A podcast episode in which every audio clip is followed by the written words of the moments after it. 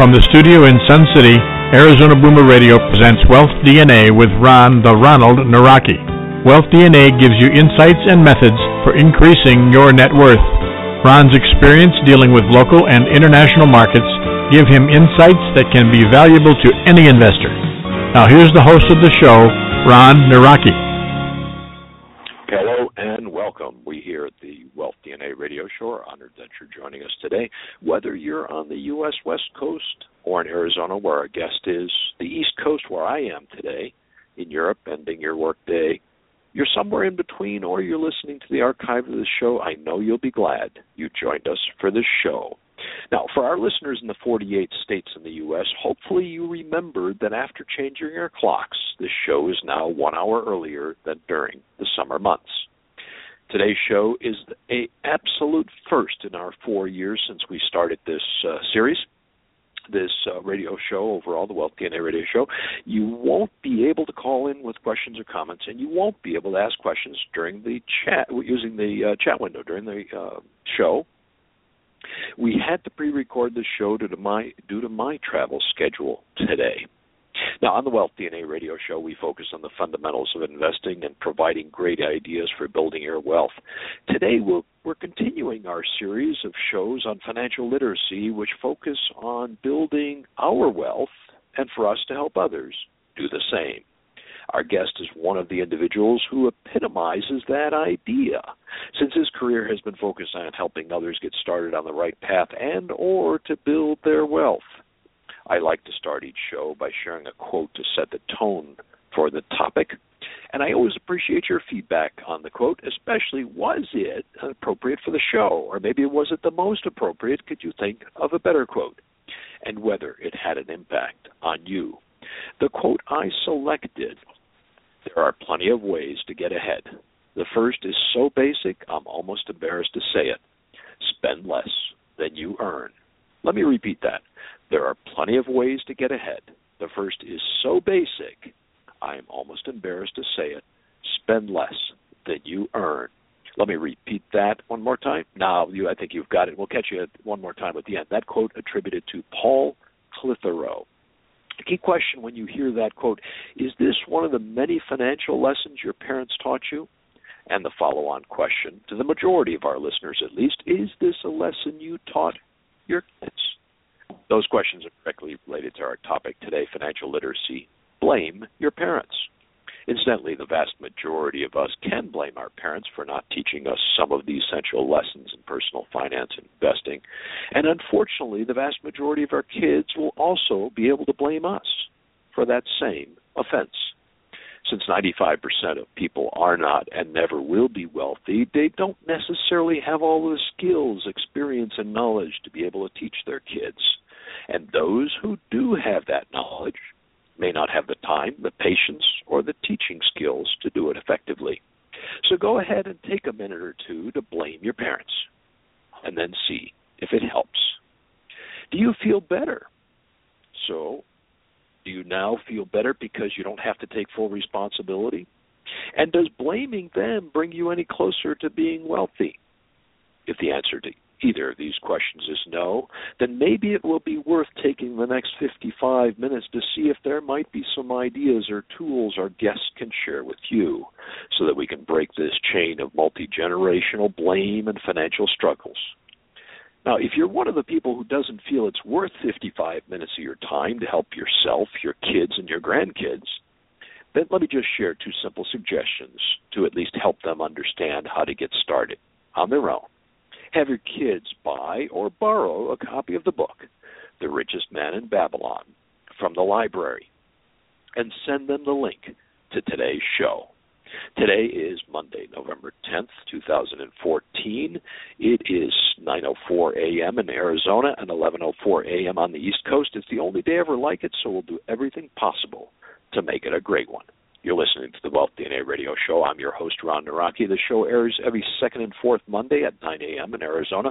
If you didn't receive a reminder of the show, you might want to connect with us on Twitter or Facebook where we post the reminders. Just connect with The Ronald, put together as a single word.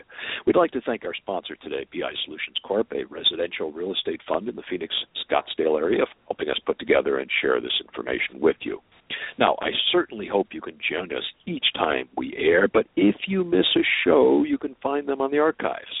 Just go to www.wealthdna.us, where we list each of the shows, both upcoming and archived. Now, we generally welcome your comments and questions during this show, but as I mentioned, this show is being pre-recorded, so it won't be possible. Now, the U.S. equity markets reached 3 more record highs last week, which is the 50th new high in just the last 12 months. And since we pre-recorded the show, I can't tell you how the markets are performing on Monday. Now, our special guest to discuss financial literacy, Blame Your Parents, is Gregg Murset, who has a CFP, ChFC, and many other certifications. He's the founder and CEO of My Job Chart. Prior to that, he spent 18 years building and running a successful personal insurance and financial services practice. Now, if you aren't familiar with My Job Chart, I'm sure you'll be intrigued when I shared his motivation for starting that company. And I'm using Gregg Murset's own words. My Job Chart was born from necessity. As a father of 6, he wanted his kids to know the meaning of work ethic and money management. Tall order. Let's give a warm radio welcome to Gregg Murset. Welcome, Gregg, and thank you for joining us today for our first ever pre-recorded show. Thanks for having me on. Well, real pleasure, and I know we had some technical difficulties at the beginning and the time differences between us. My apologies for that. Now, did you have one of those Kairos moments when you started the My Job Chart, just like Sharon Lecter mentioned just a month ago, or was it some sort of series of events with several of your kids that led you to that decision? You know, I think it was a combination of a couple of things. One is, yes, my kids were growing up. And I think the oldest at that time was about 12 years old. And as parents understand, you know, as kids get older, they want more stuff. And I think there's a big mentality out there nowadays that they should get it, and it shouldn't be really tied to anything. It's just kind of like, hey, Dad, I'd like this, so when can I get it? And so that started making me wonder, I don't really like that. I don't like the mentality that's just kind of automatically plugged in there. And you couple that with the fact that I had dealt with very successful people for the last, 18 years of my life, a lot of them being business owners themselves, and I always recognized that they had a couple of things in common.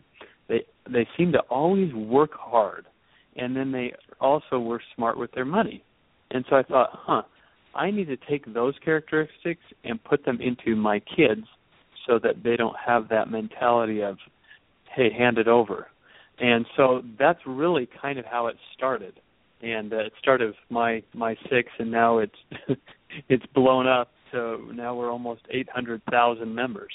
So it's something that I think parents recognize.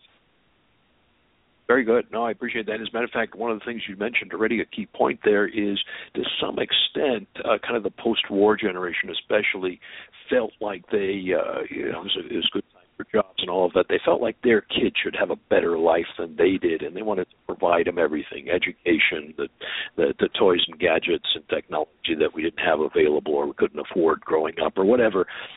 So it seems like that is almost ingrained in kids from other parents. So you were suffering from kind of the peer pressure from other kids probably doing the same thing to their parents. Yeah, and I think it's becoming harder and harder nowadays for the next generation to really feel like that they will have more or do better than their parents have done.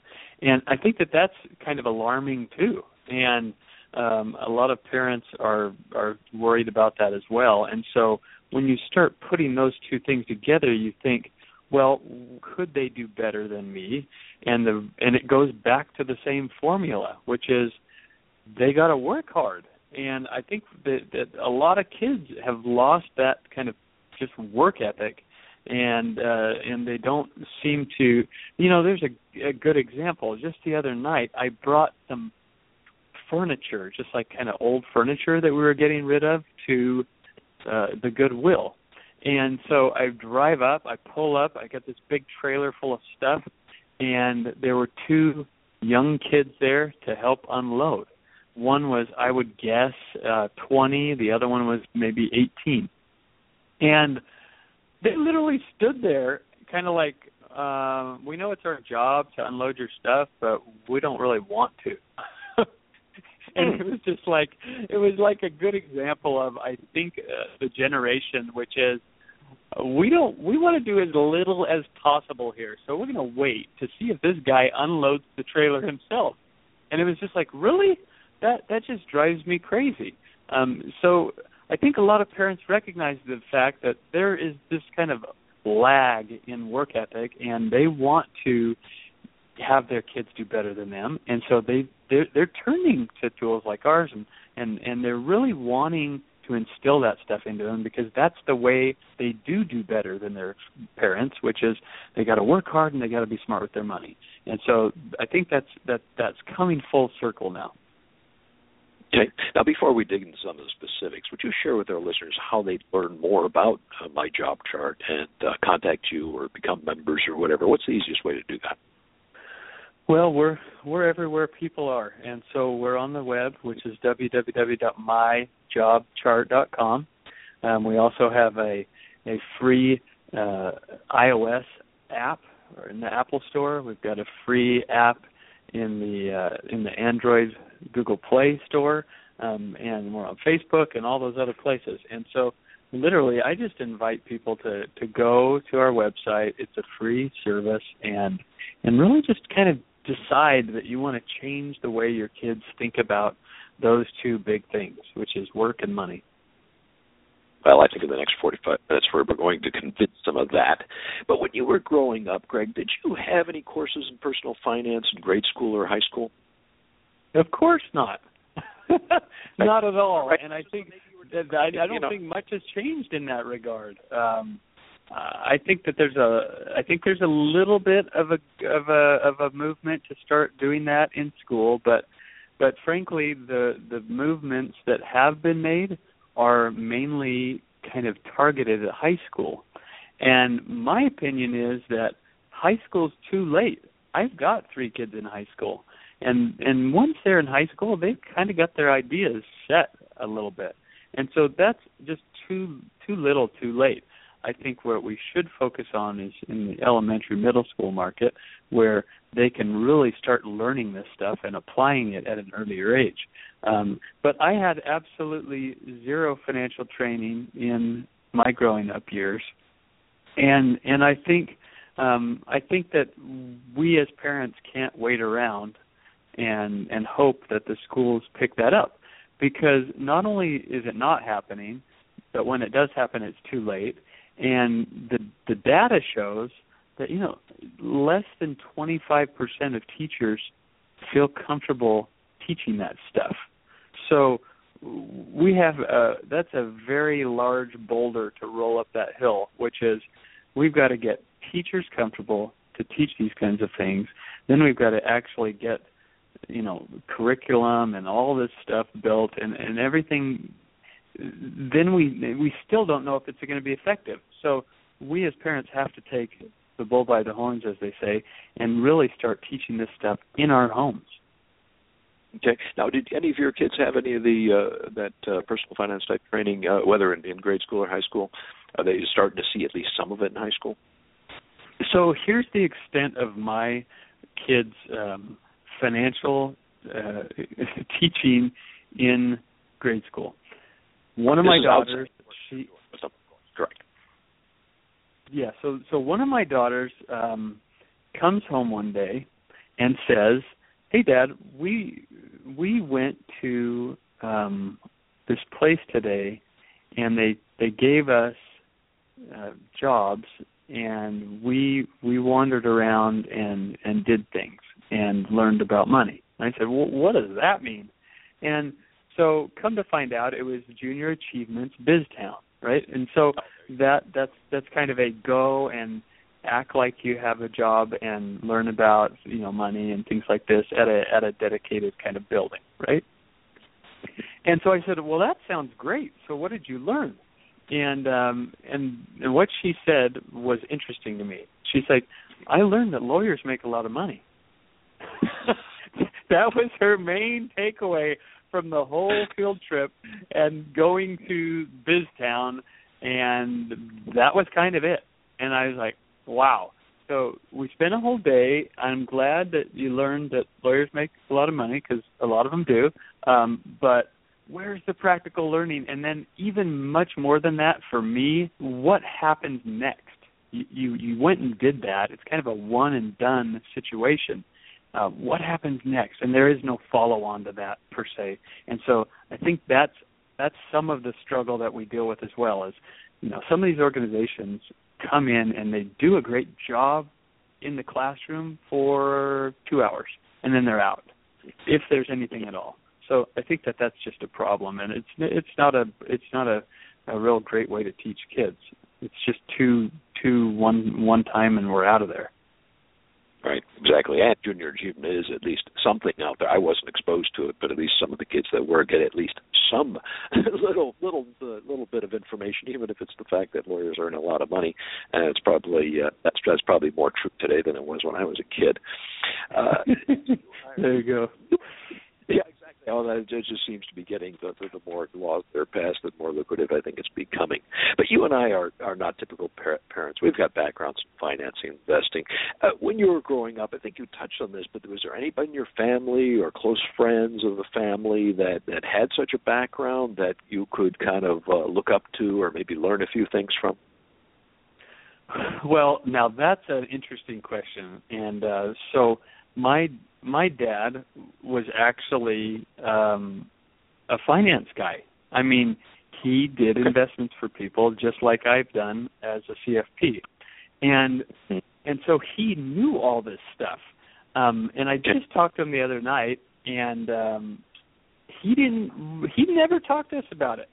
So he was trained in that stuff, but he never talked to us about it.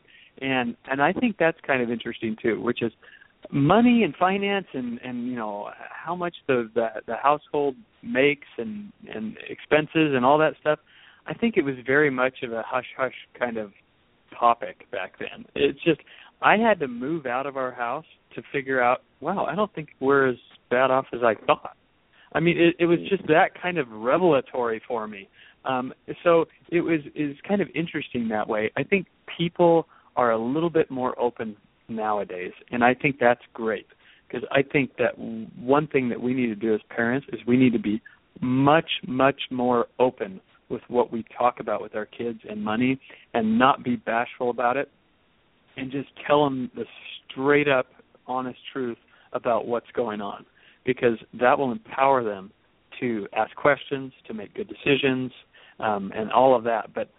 But here I am growing up in a household with a guy who's trained to do that and got nothing in way of let's sit down and let's figure this out. Now, he was an absolute great role model. My mom and dad were both wonderful role models when it came to, you know, living conservatively and within your means and frugally.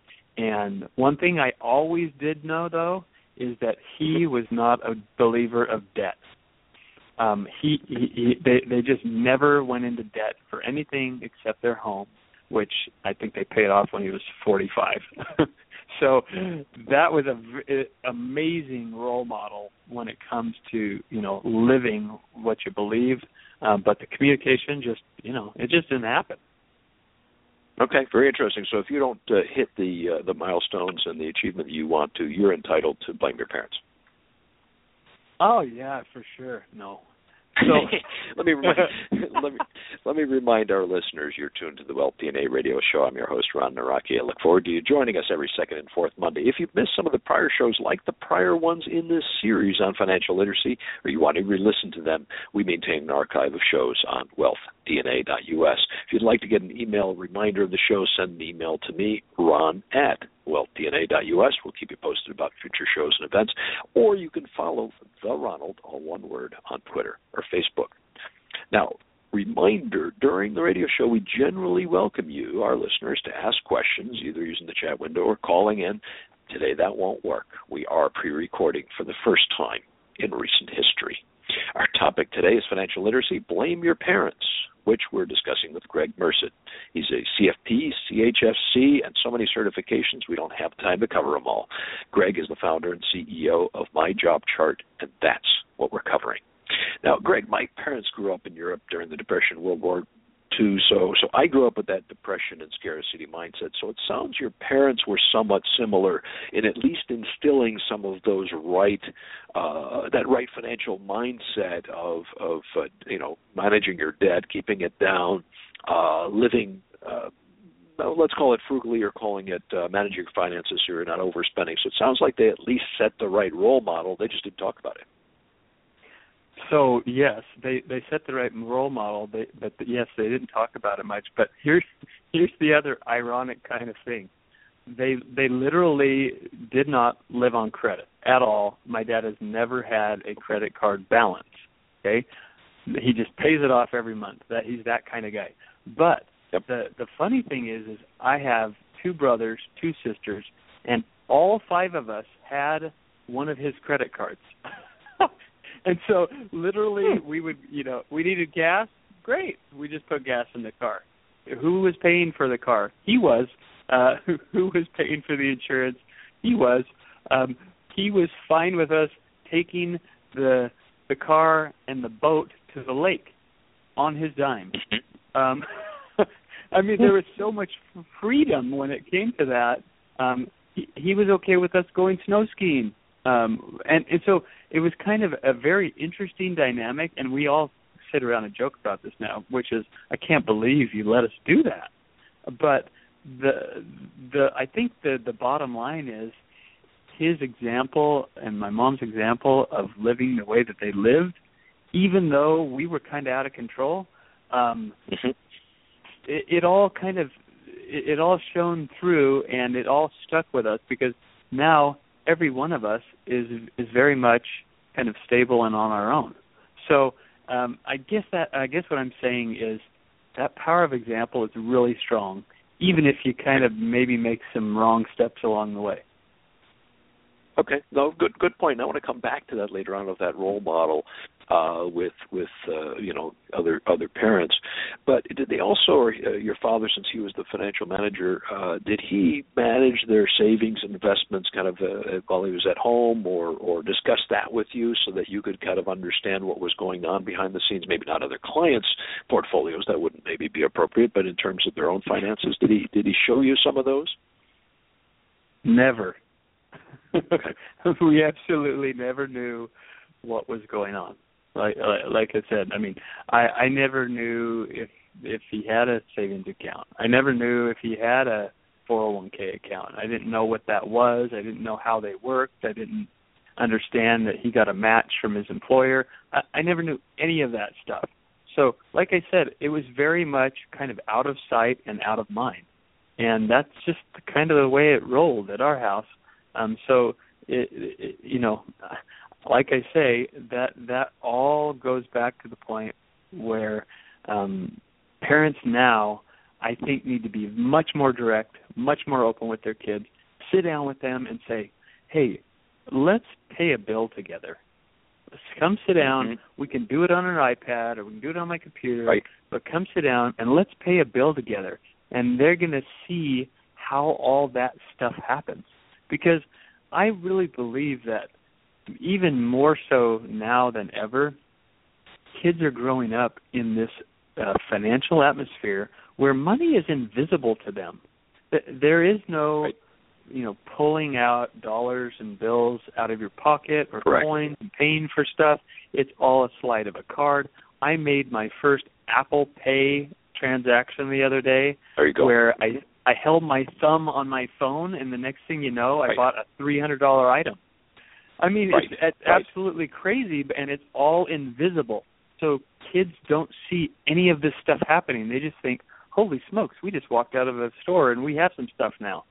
So we have to make what's completely invisible visible to them, and the way we do it is by sitting next to them and saying, listen, this is how this deal works. When I put my thumb on the phone and all of a sudden we walk out with that thing, it sucked money out of my account, and let me show you. Here's the $300 debit out of my account. Boom. So they start understanding that kind of stuff.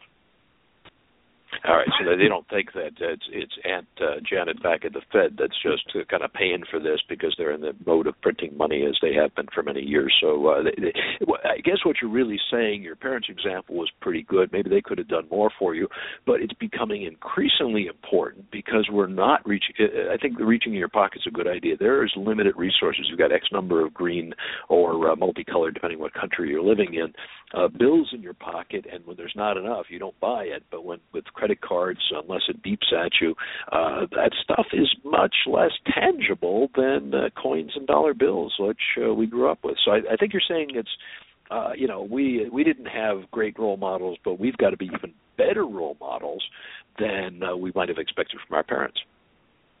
That's right. We need to be better role models, but we need to be even more than ever explicit in how we show them how money works, and we do that by kind of making what's invisible very visible to them, and kind of bringing that tangible, I don't want to say pain, but understanding the ramifications of the swipe or the tap or the whatever's happening, right?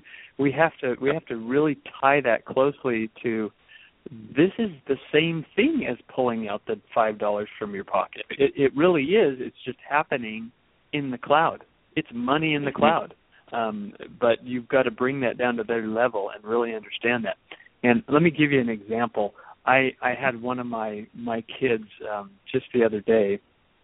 He had done some work in the backyard, and I told him I would pay him $7.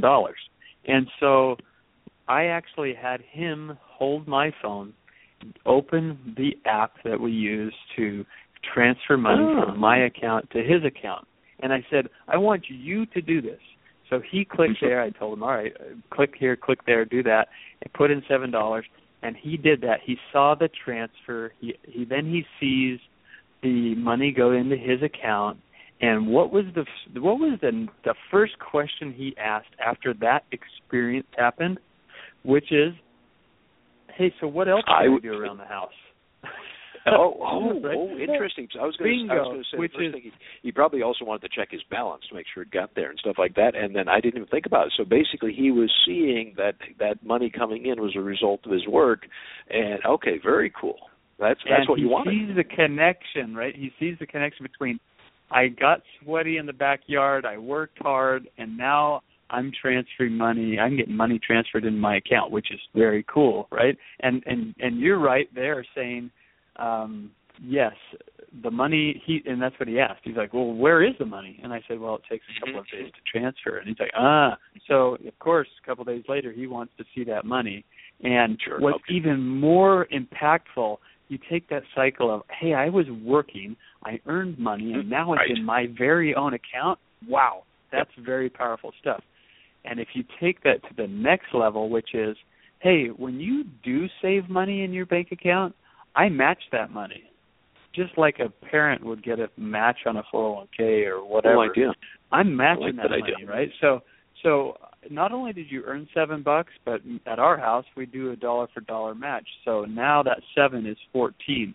Boy, his eyes get much bigger now, and he wants to even turn that motivation of doing some more work into just a much more, even more motivation, which is like, wow, I not only earned $7, but now I have 14, and that's a 100% return on my money.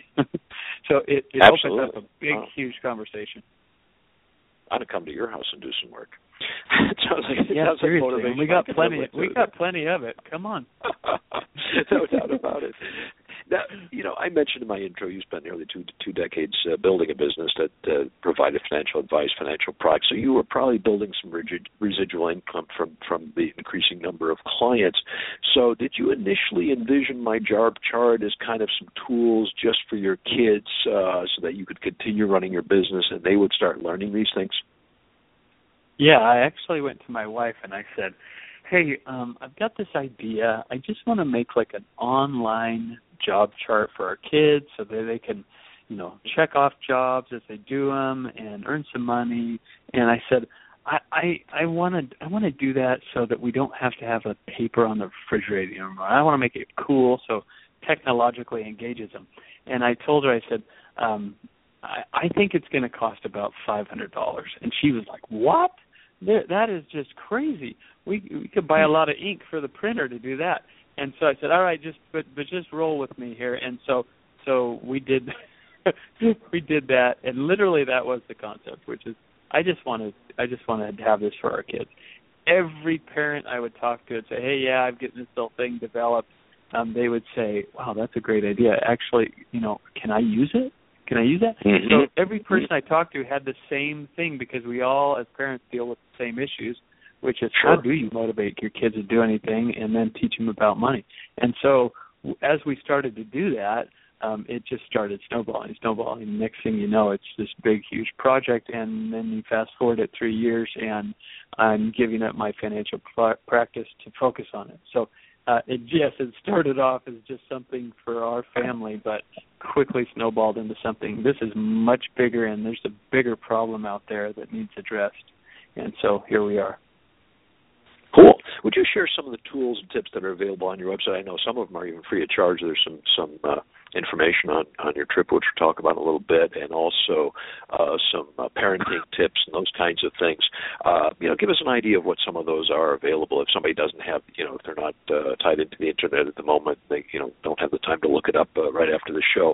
Give us a feel for what's on there. Yeah. So the main thing that the My Job Chart website offers is our free tool. It's very easy, and what it is a parent would go, they would sign up, they would load their family in, and then they would literally, as a parent, assign jobs to their kids. And those jobs are going to be different for every parent and every kid. And so you literally sign up, give jobs to your kids, and those jobs have point values associated with them. And in our system, it's very easy. It's a penny a point. So a kid will very quickly start equating 500 points is $5. Is 500 points enough for me to get the rag out and wash my dad's car? That's a great conversation starter. No, Dad, I think that's a ripoff, or no, I think that's fantastic, or whatever. And it makes all those conversations start flowing. You give them jobs, they have point values, and they earn money, and they can do three things with the money they earn. They can save it with online savings accounts, they can share it with charities, and they can spend it on things they want or need. So that's the fundamental value proposition that My Job Chart brings, which is give your kids jobs, have them do their jobs, earn some money, and then save, share, and spend. And those are financial fundamentals. That's really Finance 101. That's what all of us as parents do. We go out, we do our jobs, we earn money, and then we save, we share, and we spend. I mean, that's literally the kind of the underpinnings of the entire My Job Chart process and system. Okay. Now, you mentioned there's that free tool, but is there a way then you become a subscriber or a member where for a paid fee there are some additional tools available that aren't available kind of free of charge? Yeah, so at this point there is not any kind of paid program. It's all a free website. The other thing that we do offer is we do offer a nice way to open online bank accounts for your kids. Sure. They're no fee, they're no minimum. They're just a great way to once again make visible what is kind of invisible to them, which is their money. We've completely stood on its head this whole concept of teaching kids about money with a piggy bank. It's so antiquated to say, here, Johnny, do this, and I'll give you 50 cents, and that's 2 quarters, and you drop them into the piggy bank. That just is such a disconnect for kids these days, because when you go out to a restaurant as a family or you go somewhere, you have to pay, with a card. Sure. Usually, yep. I mean, you can't even buy some food on an airplane or rent a car anymore with cash. They just won't allow it. So it's becoming more and more of a place to where you've got to teach them in a very relevant way piggy banks and all that stuff is old, and it doesn't really teach them in the world that they're actually living in. Good point. So that's what we're doing, is we're just standing on its head all of that kind of old, antiquated way of teaching with piggy banks and envelopes and all that old stuff. Is there then some sort of sponsorship of the site or something? Because I can't imagine you're able to do all of this free of charge and feed your kids at the same time. There's got to be some way you're bringing in some revenue, and obviously I'm sure our listeners wouldn't have a problem paying for extra services or extra features, sure, yeah, or whatever else. So what's the revenue model or the business model then behind My Job Chart? Sure. So when we do open bank accounts for members, the banks compensate us for that. We also in that spend section, the save, the share, and the spend. In the spend section, we actually have an integrated Amazon store where it makes it real easy for parents to say, "All right, Johnny, you want that skateboard? Let's enable that as a reward, and then when you earn enough money in the system, we'll buy the skateboard for you." And 2 days later, it shows up on the doorstep. And so we have that, and Amazon, pays us a commission on the sale of those products. Our system is not completely based on monetary rewards. So if something's really important to go to the park with Dad, great, make that the reward that the kid works for. So there's that as well. And we do work with sponsors. We did something with the Cartoon Network just recently, and we have other sponsors that we work with as well. But that is kind of our revenue model, and it's a great place to be because there's so much interest in teaching kids these critical values. Wow, I'm surprised you can support it on that limited streams. Obviously, the sponsorship's going to be key, and I think over time you'll probably be adding some of those additional features for subscribers on some sort of minimal pay base or something like that. So, hopefully this thing keeps growing and continues to do well for you. But let me ask. I know you don't talk to some of those members who sign up. You couldn't possibly talk to all of them, but you do talk to some of the parents and different folks, maybe parents of your kids' friends. What are some of the typical scenarios you see? Are they like your father, where they have the skills, just don't know how to teach their kids, have never thought of doing it, or are the parents that just feel they don't have the skills? I mean, what are the typical scenarios of parents when you hear their reactions to this whole concept?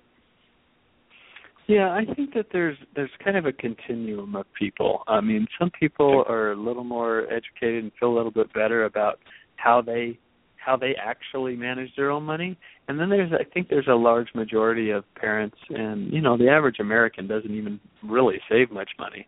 I think there's a lot of parents out there that really feel like, oh shoot, I don't know that I'm the best role model here. I've got a lot of my own issues. I overspend. I don't save. I this, that, and the other. But I don't necessarily want my kids to follow that pattern.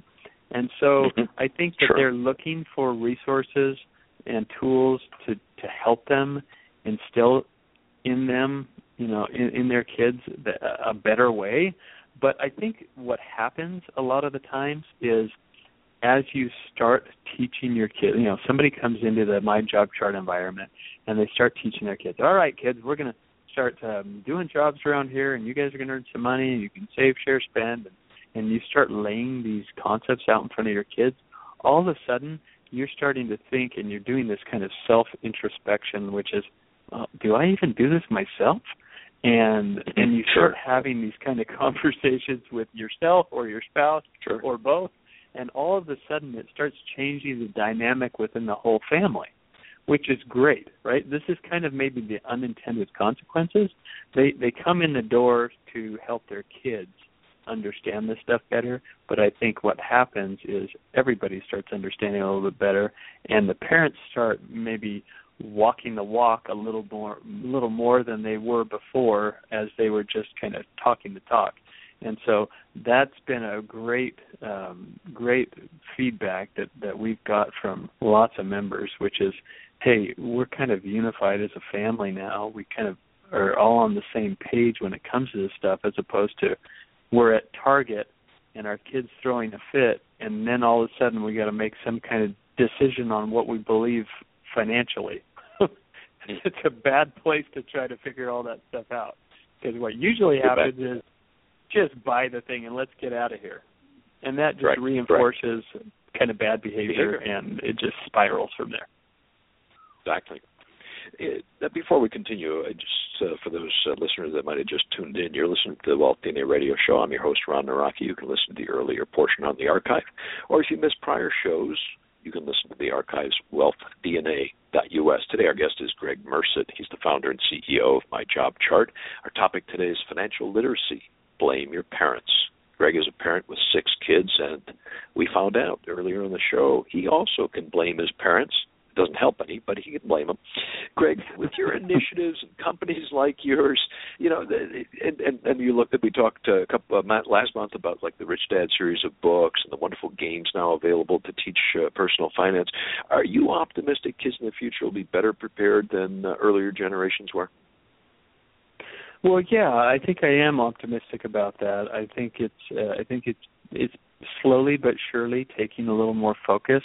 I think it's good that you know, more and more people are talking about this topic.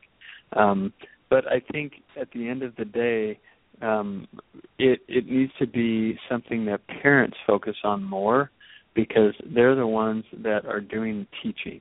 We can't look to the government to teach this stuff. I mean, we're so far in debt we don't know what to do. So there's no fiscal responsibility, good example there. We'd like to look to the schools to teach this stuff, but that's, you know, limited traction. So at the end of the day, parents have to be the ones that really embrace this and start leveraging technology to teach their kids this, because I believe that kids learn better with these amazing technological tools that we have now. There's so much that technology can do to help us. I see so many times technology not doing that. I feel like the kids are sitting on the couch flipping through Instagram for hours on end while mom or dad does the work around the house, and it just drives me bananas. I think we need to turn that around. I think we need to start engaging our kids with technology that's fun, that's interactive to them, that makes learning easier for them, and get them off the couch messing around with social media so much, and get them learning stuff that's actually going to benefit them for the rest of their lives. That kind of the next funny YouTube video is not going to get them a good job. So we need to get them out of that, and we need to start teaching them things like work ethic and how to make good money decisions and how to give back to the community and all these kinds of things that will actually make them into a solid person, not just a guy giggling at the next funny YouTube video. Correct, which gives you nothing in terms of earnings potential or anything else. Now, let me be devil's advocate. You and I grew up in fairly normal times. We lived through some economic cycles, but no major depressions or recessions. What effect do you think we'll see from so many kids seeing their parents recently lose their homes, their investments, their businesses during the Great Recession? What effect do you think that'll have? Will that make it harder to teach kids? Unfortunately, I think it will make it harder, just simply because of the way I saw a lot of parents reacting to that. I don't know that it was so devastating in the eyes of the child, because parents really try to sugarcoat a lot of what's going on these days, and they're kind of propping up their lifestyle. Maybe if they had to move, it was like, yeah, we're just going to move. It's not like, holy smokes, we bought this house, it was too big, we couldn't afford it. We totally messed up here, guys. And we're moving, and that's okay. We're gonna get back on our feet, and we're gonna do this. It's more of a we're gonna move to a different neighborhood. And that's it. It's just like, we're missing the opportunity to drive home what was forced, kind of driven home during this depression stuff. So I'm afraid that we're just going to kind of throw 3 or 4 Band-Aids over it and then go on our merry way, and the kids are not going to really learn the lessons that they should have. That's my fear. I think that it just wasn't as impactful as it could have been, mainly because the way us as parents kind of presented it. You know, this is the second time I'd love to be able to watch our listeners during the show. The first time when you were talking about your father, who knew a lot of this stuff, just didn't talk about it, didn't involve you in it, and you know, also made some bad examples. I could imagine a lot of our listeners cringing at that point, and I can suspect that there's at least a significant number of listeners that are listening to that point going, maybe I'm guilty of that too, but do I want to admit it now? And gee, but it's awfully hard to admit I screwed up, especially in front of my kids who look up to me and all that kind of stuff. So, you know, I think this is well said, that it's not the recession wasn't, of course, as short, and it was a lot shorter and shallower than the Depression. So maybe it wasn't as impactful as the Depression was on my parents. But on the other hand, I think there's kind of a cultural, we don't want to tell our kids how bad things are, whereas during the Depression they didn't have much choice. You weren't going to eat today, so you had to tell kids that things are tough, we don't have a job, and that kind of stuff. So well said, and I just wonder how many people are cringing as you say that. But, you know, some of those kids that did live through that. Sure, go ahead, I'm sorry. No, I was going to say, the other thing that I think we all need to remember is that kids, if there's one thing that kids are, generally speaking, is they're pretty forgiving. I mean, I think all of us as parents have said or done something that to our kids that we thought, oh gosh, I wish I wouldn't have done that or said that or whatever. But boy, 2 hours later, they're your best buddy again. And so sure. I don't think that we need to be so scared of saying, you know what? We totally screwed up. We shouldn't have bought that car. I don't know what I was thinking. I bought a BMW when I probably shouldn't have. And let's talk about that. That's going to happen to you because when you go to college, you're going to want a car, and they're going to want to. Sure. You know, somebody's going to. It's going to look really cool, and you're going to want to do it. But you know what? You've got to learn that there's a payment associated with it, and you're going to have to pay that for 6 years, or et cetera, et cetera. Use that as a great teaching opportunity, not something that I'm just embarrassed, I'm going to bury that in the backyard, because that doesn't help anybody. It doesn't help you as a parent because you're just kind of, burying things and making mistakes and not telling anybody about it. And it doesn't help your kids because they're going to likely repeat that if they don't quite understand it. So, yeah, we just got to turn those kind of mistakes into opportunities to teach. Okay, and that should, in your tips for parents, but I got to tell you, that is probably one of the most important ones that we can each look in the mirror and say, hey, were we totally honest with our kids in things that we could have done better, and use each of those as a teaching moment. I mean, you gave some good examples of where you're doing it, especially using the technology, but I think just in general that we look at, and are we being honest with ourselves and with our kids? Let's say some of the kids listening to this show will realize that their parents made mistakes and maybe weren't honest about it or whatever else, and they want to blame their parents for their own future lack of success. What advice would you have for those kids and for those parents where that blame game is at play? What advice would you share with them? Well, I think my kind of bottom line advice would be there is blaming's not going to it's not going to get you anywhere. So you kind of have to get over it and just say, you know what, I'm not going to blame my parents. They probably tried their best, and they did what they could with what they had, and, who knows? That's just all water under the bridge. I want to kind of seize the day, and I want to start making good money decisions now. And how can I do that? Well, I've got to educate myself. I've got to start understanding this stuff and really think through things before you do it. It just, I think so many times us as parents just overindulge and we do all of that stuff, and then the kids don't really kind of get it. I'll give you another example. One of my boys has an iPhone, right? And And he dropped it, of course, right? That's just what they do. He dropped it. The screen broke, and he's like, "Dad, we need to go, go to the Apple store to get my phone fixed." And so I'm like, "All right, let's go." And I'm fully expecting him to be shocked when I tell him I'm not going to pay for the new screen. But I didn't say anything. We went down to the store, and the representative helping us told us that that's going to be $150. And he looked at me like, "All right, Dad, where's that card? Pull it out, because we got to get my screen fixed." And I said, "I'm not paying for that. I didn't drop the phone." And he was mortified. It was like, "You're kidding me."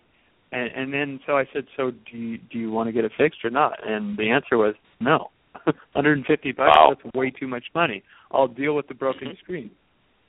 So that's the kind of thing that we just have to do as parents, is just stand up to all that, and you can't as a kid just go throughout your whole life and blame your parents on everything. You just have to turn it around and start making good decisions for yourself.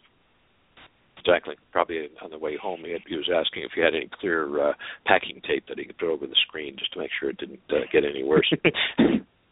There are right. At that point, you look for practical solutions, don't you, when it's your own money. We haven't talked about your RV tour around the country with your family, and you've been taking on charitable projects. How did that, what's the genesis? How did that get started? How long was that tour? That whole thing was completely out of control. So that started as literally a conversation with a couple of friends and saying, with My Job Chart, we have these charitable, connections. We have charities that have come to us and said, "Hey, we want to be a part of what you're doing. We love that you're teaching kids how to give back," and all of that. So we had these charities. And so I've always wanted to bring the family across the country. So we live in Arizona, and I've always wanted to bring them to the East Coast. I thought, let's go across the country and see if these charities that we work with have people along the way that we can stop and do household jobs for, just normal stuff. And most of these charities have to do with health issues. So we've got charities that work with autism, with cancer, with MPS, other kind of diseases, and so tough stuff. Just horrible tough stuff. And we thought, let's go across the country and just do chores for people at their house that get back burnered when you're dealing with that kind of trial in your family. And so, wouldn't a month later we were on the road. We went from Arizona to New York City and back. It was 6,500 miles. We stopped 25 places in 21 states, and we wore ourselves completely out. But it was fantastic. And the great thing about the trip was, yes, we saw the country, but we were able to go to perfect strangers' homes, knock on the door, and my kids were able to serve somebody that they didn't know, and just have that whole experience happen. They learned empathy, they learned serving other people, and then one of the big takeaways was we just literally learned what an amazing country we live in and how many fantastic people there are. People that are dealing with really hard stuff, tough situations, still wake up every day and work hard and try to make the best for their family. It was totally inspiring, the whole trip. So it was more impactful than the Junior Achievement lesson of lawyers earn a lot. Yes, absolutely. It was just, I think it was life changing for us. I hope that we had some impact on the people we served, and I think it's just one of those life lessons that will get sweeter as time goes on for our kids, and so it's one of those things where I think and I hope that they're going to look back and think, "Wow, remember when we did that? That was awesome," and it taught me that there are people that need help. Everybody needs help at some point in their life, and so if you can instill that kind of value set into your kids when they're young, that's going to go a long ways, and I think change the entire, the entirety of their life. Yeah, and for somebody that may not be taking in the full impact of that kind of an RV trip, I'll remind them that you have 6 kids, so this is not a little Volkswagen bus type tour where you can, kind of sleep in the back. So you've got quite a group to take around. So this is a major undertaking, just going from city to city. It was very tough. I mean, we really were worn out at the end of it. Not only, the typical day was, we would drive 5 to 6 hours a day. We would show up at someone's house. We would do a couple hours worth of work, which entailed mowing lawns, washing cars, cleaning windows, mopping floors, just typical stuff, but work nonetheless. We would do that, and then we'd jump in the RV, yes, all 8 of us. And then we'd go to the next place.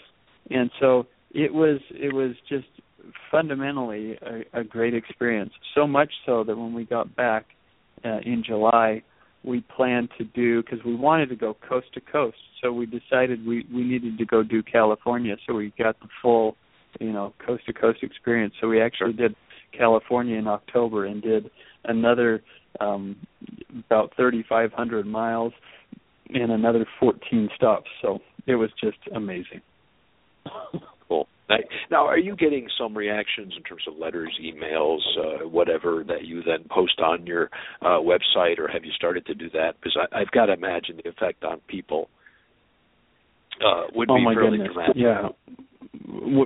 As it relates specifically to those 2 tours, yes, we have got so much feedback, and the good part, like I said, technology is a very good thing if you use it in the right way, and the good thing is we've made some connections with some people across the country that we can continue. We're friends with them on Facebook now. We're able to message back and forth. We feel like we can continue to watch their journey and them ours, and it's just a wonderful way to connect and to make those kind of relationships grow over time. So we feel really lucky to have been able to go through all of that and have it continue on. Now, let's remind our listeners how they'd contact you, the website for My Job Chart especially, and then just remind them about how they'd find that on the Apple Store as well. Apple Store and or Google, of course, the Google app. Yeah, so either way, anyway, you just go to myjobchart.com or search My Job Chart in the Apple Store or the Android Google Play Store. And, like I said, it's a free application. It's something to really use as a tool to inspire your kids to get off the couch, quit messing around on Instagram and YouTube so much, and teach them that life is more than that. It's working, it's saving money, it's helping other people as you share, and then it's, understanding that relationship between, hey, if I want or need something, I've got to go out and do something for it, and just rid your family of this entitlement mentality that seems to have really kind of taken over in a lot of respects. So, it's there to get and to grab as a family and to take hold of it and really change the way your whole your family deals with all of this really important stuff. Now, Gregg, we've covered a lot of aspects of financial literacy in kind of a fun way, and we've talked about the influence that parents have and can have. What are some of the key points you might want to add, or maybe we've missed a number of topics? What would you like to maybe emphasize of those things? So what I'd like to think is that we as parents are the front lines. We are the ones there to teach our kids, and we can't look to other people to do it. We've got to be super explicit and clear with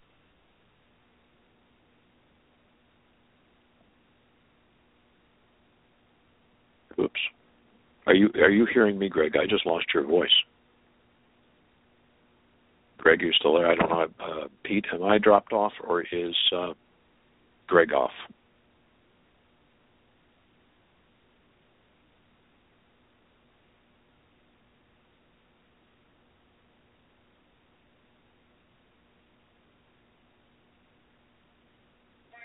Hi, Ron. Okay, your call dropped. Yes. He's back now, Ron. Okay, good. Sorry, all right. I just all of a sudden lost your voice. Okay, we were saying the key points you wanted to emphasize. So let's redo that. I don't know exactly what happened there, but let's just make sure we get, especially when we're talking key points. The last thing we want to do is have a technical problem. So why don't you fill us in on what some of those key points are, and even go back to the very beginning. That's right. Well, it's got to be part of it. But so one of the things that I would really like to emphasize is that we as parents are the front lines when it comes to teaching our kids about how to be responsible, how to be accountable, how to learn how to be smart with money. We are on the front lines. We have to be the ones that take the initiative here. It's not being taught in school. It's not being taught by the government. It's not being taught by the banks. It's something that we have to grab a hold of and teach our kids. And if we do that right, if we can make that happen, boy, that is going to pay dividends for years and years and years. Hopefully your kids won't be back in your basement living with you. Hopefully your kids will be off the couch and not messing around, wasting their life away. All of these things can really be impacted as we take charge as parents and start teaching our kids this stuff. And I think we have to be more clear and more explicit than ever to teach them that what seems to be invisible to them, when we go and just swipe a card or bump our phone against something and all of a sudden we have a dinner or we have a dress or we have an ice cream, we have to make all of that very visible to them. And the only way we can do that is by teaching them, sitting them down and saying, hey, when I swipe this card, you know what that means, right? It's sucking money out of my account that I just put in there because I go to work every day. And so we got to make those kind of connections, and we got to make this very visible to them. And if we can do that, we are going to absolutely change the way they think about almost everything. And so that's what I want to kind of push forward as the main message is, parents take advantage of tools like My Job Chart and opportunities and conversations that we can really drive that stuff home for our kids, and it'll pay dividends. Fantastic. So talk to them, involve them, teach them, be honest with them, a whole number of things we've talked about, some real great advice. Really appreciate it, Gregg, having you on the show, being flexible to pre-record with us, and I'm sure our listeners will benefit from the ideas and tools available on My Job Chart. I'm totally surprised that they can do this all free of charge still, so I encourage everybody to take advantage of it. I'm really hoping we'll find some opportunities to work together, get the word out more about what parents can do and what the Job Chart already makes available for them so we can help more kids in future generations. Well, Ron, thanks so much for having me on, and thanks for all you're doing to make this stuff available for people and engaging and advancing the conversation I had, because it takes a village, absolutely, and I'm glad there's people out there doing it. Well said. Hey, I like that point as well. That is another, but parents have to be that front line of that village or their kids aren't going to be included. Well said. Very cool. Hey, appreciate it, and look forward to having you on sometime again in the future. All right. Thanks, Ron. Have a good weekend. All right. You too. Thanks. Well, Gregg took on an ambitious mission to teach kids so, personal finance, work ethic, and gratitude, helping others. Now all parents can benefit from his work, and it doesn't really cost them anything. Just get on and sign up. Now, can you imagine what a wonderful place the world would be if just 10 or 20% of parents thought the way Gregg Murset does? Can you imagine how much more he, his wife, and his 6 kids will accomplish in the next 30 years with our help and the help of so many others he's inspired? And another key point I think that was in there, maybe we didn't emphasize, we probably chuckled about it, don't count on the government, who has probably the worst role model of living within your means. Don't count on the government to teach your kids, and unfortunately schools are run by the government. If you weren't familiar with the Job Chart before, as I said, get on the site, share the link with your family and friends, get signed up, take advantage of it. And maybe as part of the gifts on your, for the folks on your Christmas list, get them signed up and get them started. And remember the quote I shared and the book I suggested. There are plenty of ways to get ahead. The first is so basic, I'm almost embarrassed to say it. Spend less than you earn, by Paul Clitheroe. If you haven't read The Richest Man in Babylon, maybe that would also be an appropriate Christmas gift for you and your kids. Although our primary objective on this show is to help you become wealthy, it'd be great to work with you to help everyone in your family become wealthy. Keep in mind we live in a world of abundance, so just because you become wealthy doesn't mean that there's not enough out there for everyone else to be wealthy as well. We want to help you and 1 million other people become millionaires, and just think how much easier my job will be if we can help your whole family join that group of millionaires. Now, if you missed part of today's show, the link in the announcement take you to the archived version, and of course you'll find the full list of past shows on wealthdna.us. I'd like to thank our sponsor today, BI Solutions Corp., a residential real estate fund in the Phoenix-Scottsdale area, for helping us put together this show. Incidentally, they are actively searching for additional houses in the Phoenix area, often paying a premium, and sellers can avoid a realtor commission. Now, a month ago, I mentioned how I spent an incredible number of hours to complete my U.S. personal taxes for 2013. On our next show, I intend to share some of my ideas, the techniques I use, and any that you as listeners share with me as well. Most people refer to them as loopholes, but those people, of course, only wish they knew about these things earlier. And that show is, of course, on the fourth Monday of November. Monday, November 24th, 9 a.m. in Arizona time, same place, same time. For listeners in the U.S., that's the Monday before Thanksgiving. So hopefully you'll have an idea or two you'll pick up on that show. You'll have much more to be thankful for. We also have the lineup of guests and topics on wealthdna.us, and there you'll also find the archive of past shows.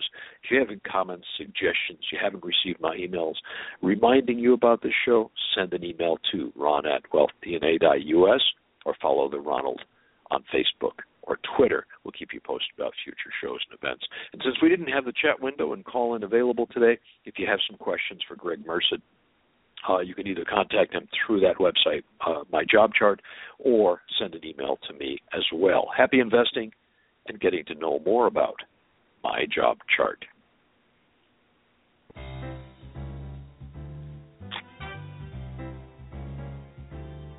You've been listening to Wealth DNA with Ron Nawrocki on Arizona Boomer Radio. Arizona Boomer Radio is produced by the Boomer and the Babe Incorporated and can be heard Monday through Friday. You can sign up for their online magazine at boomerandthebabe.com.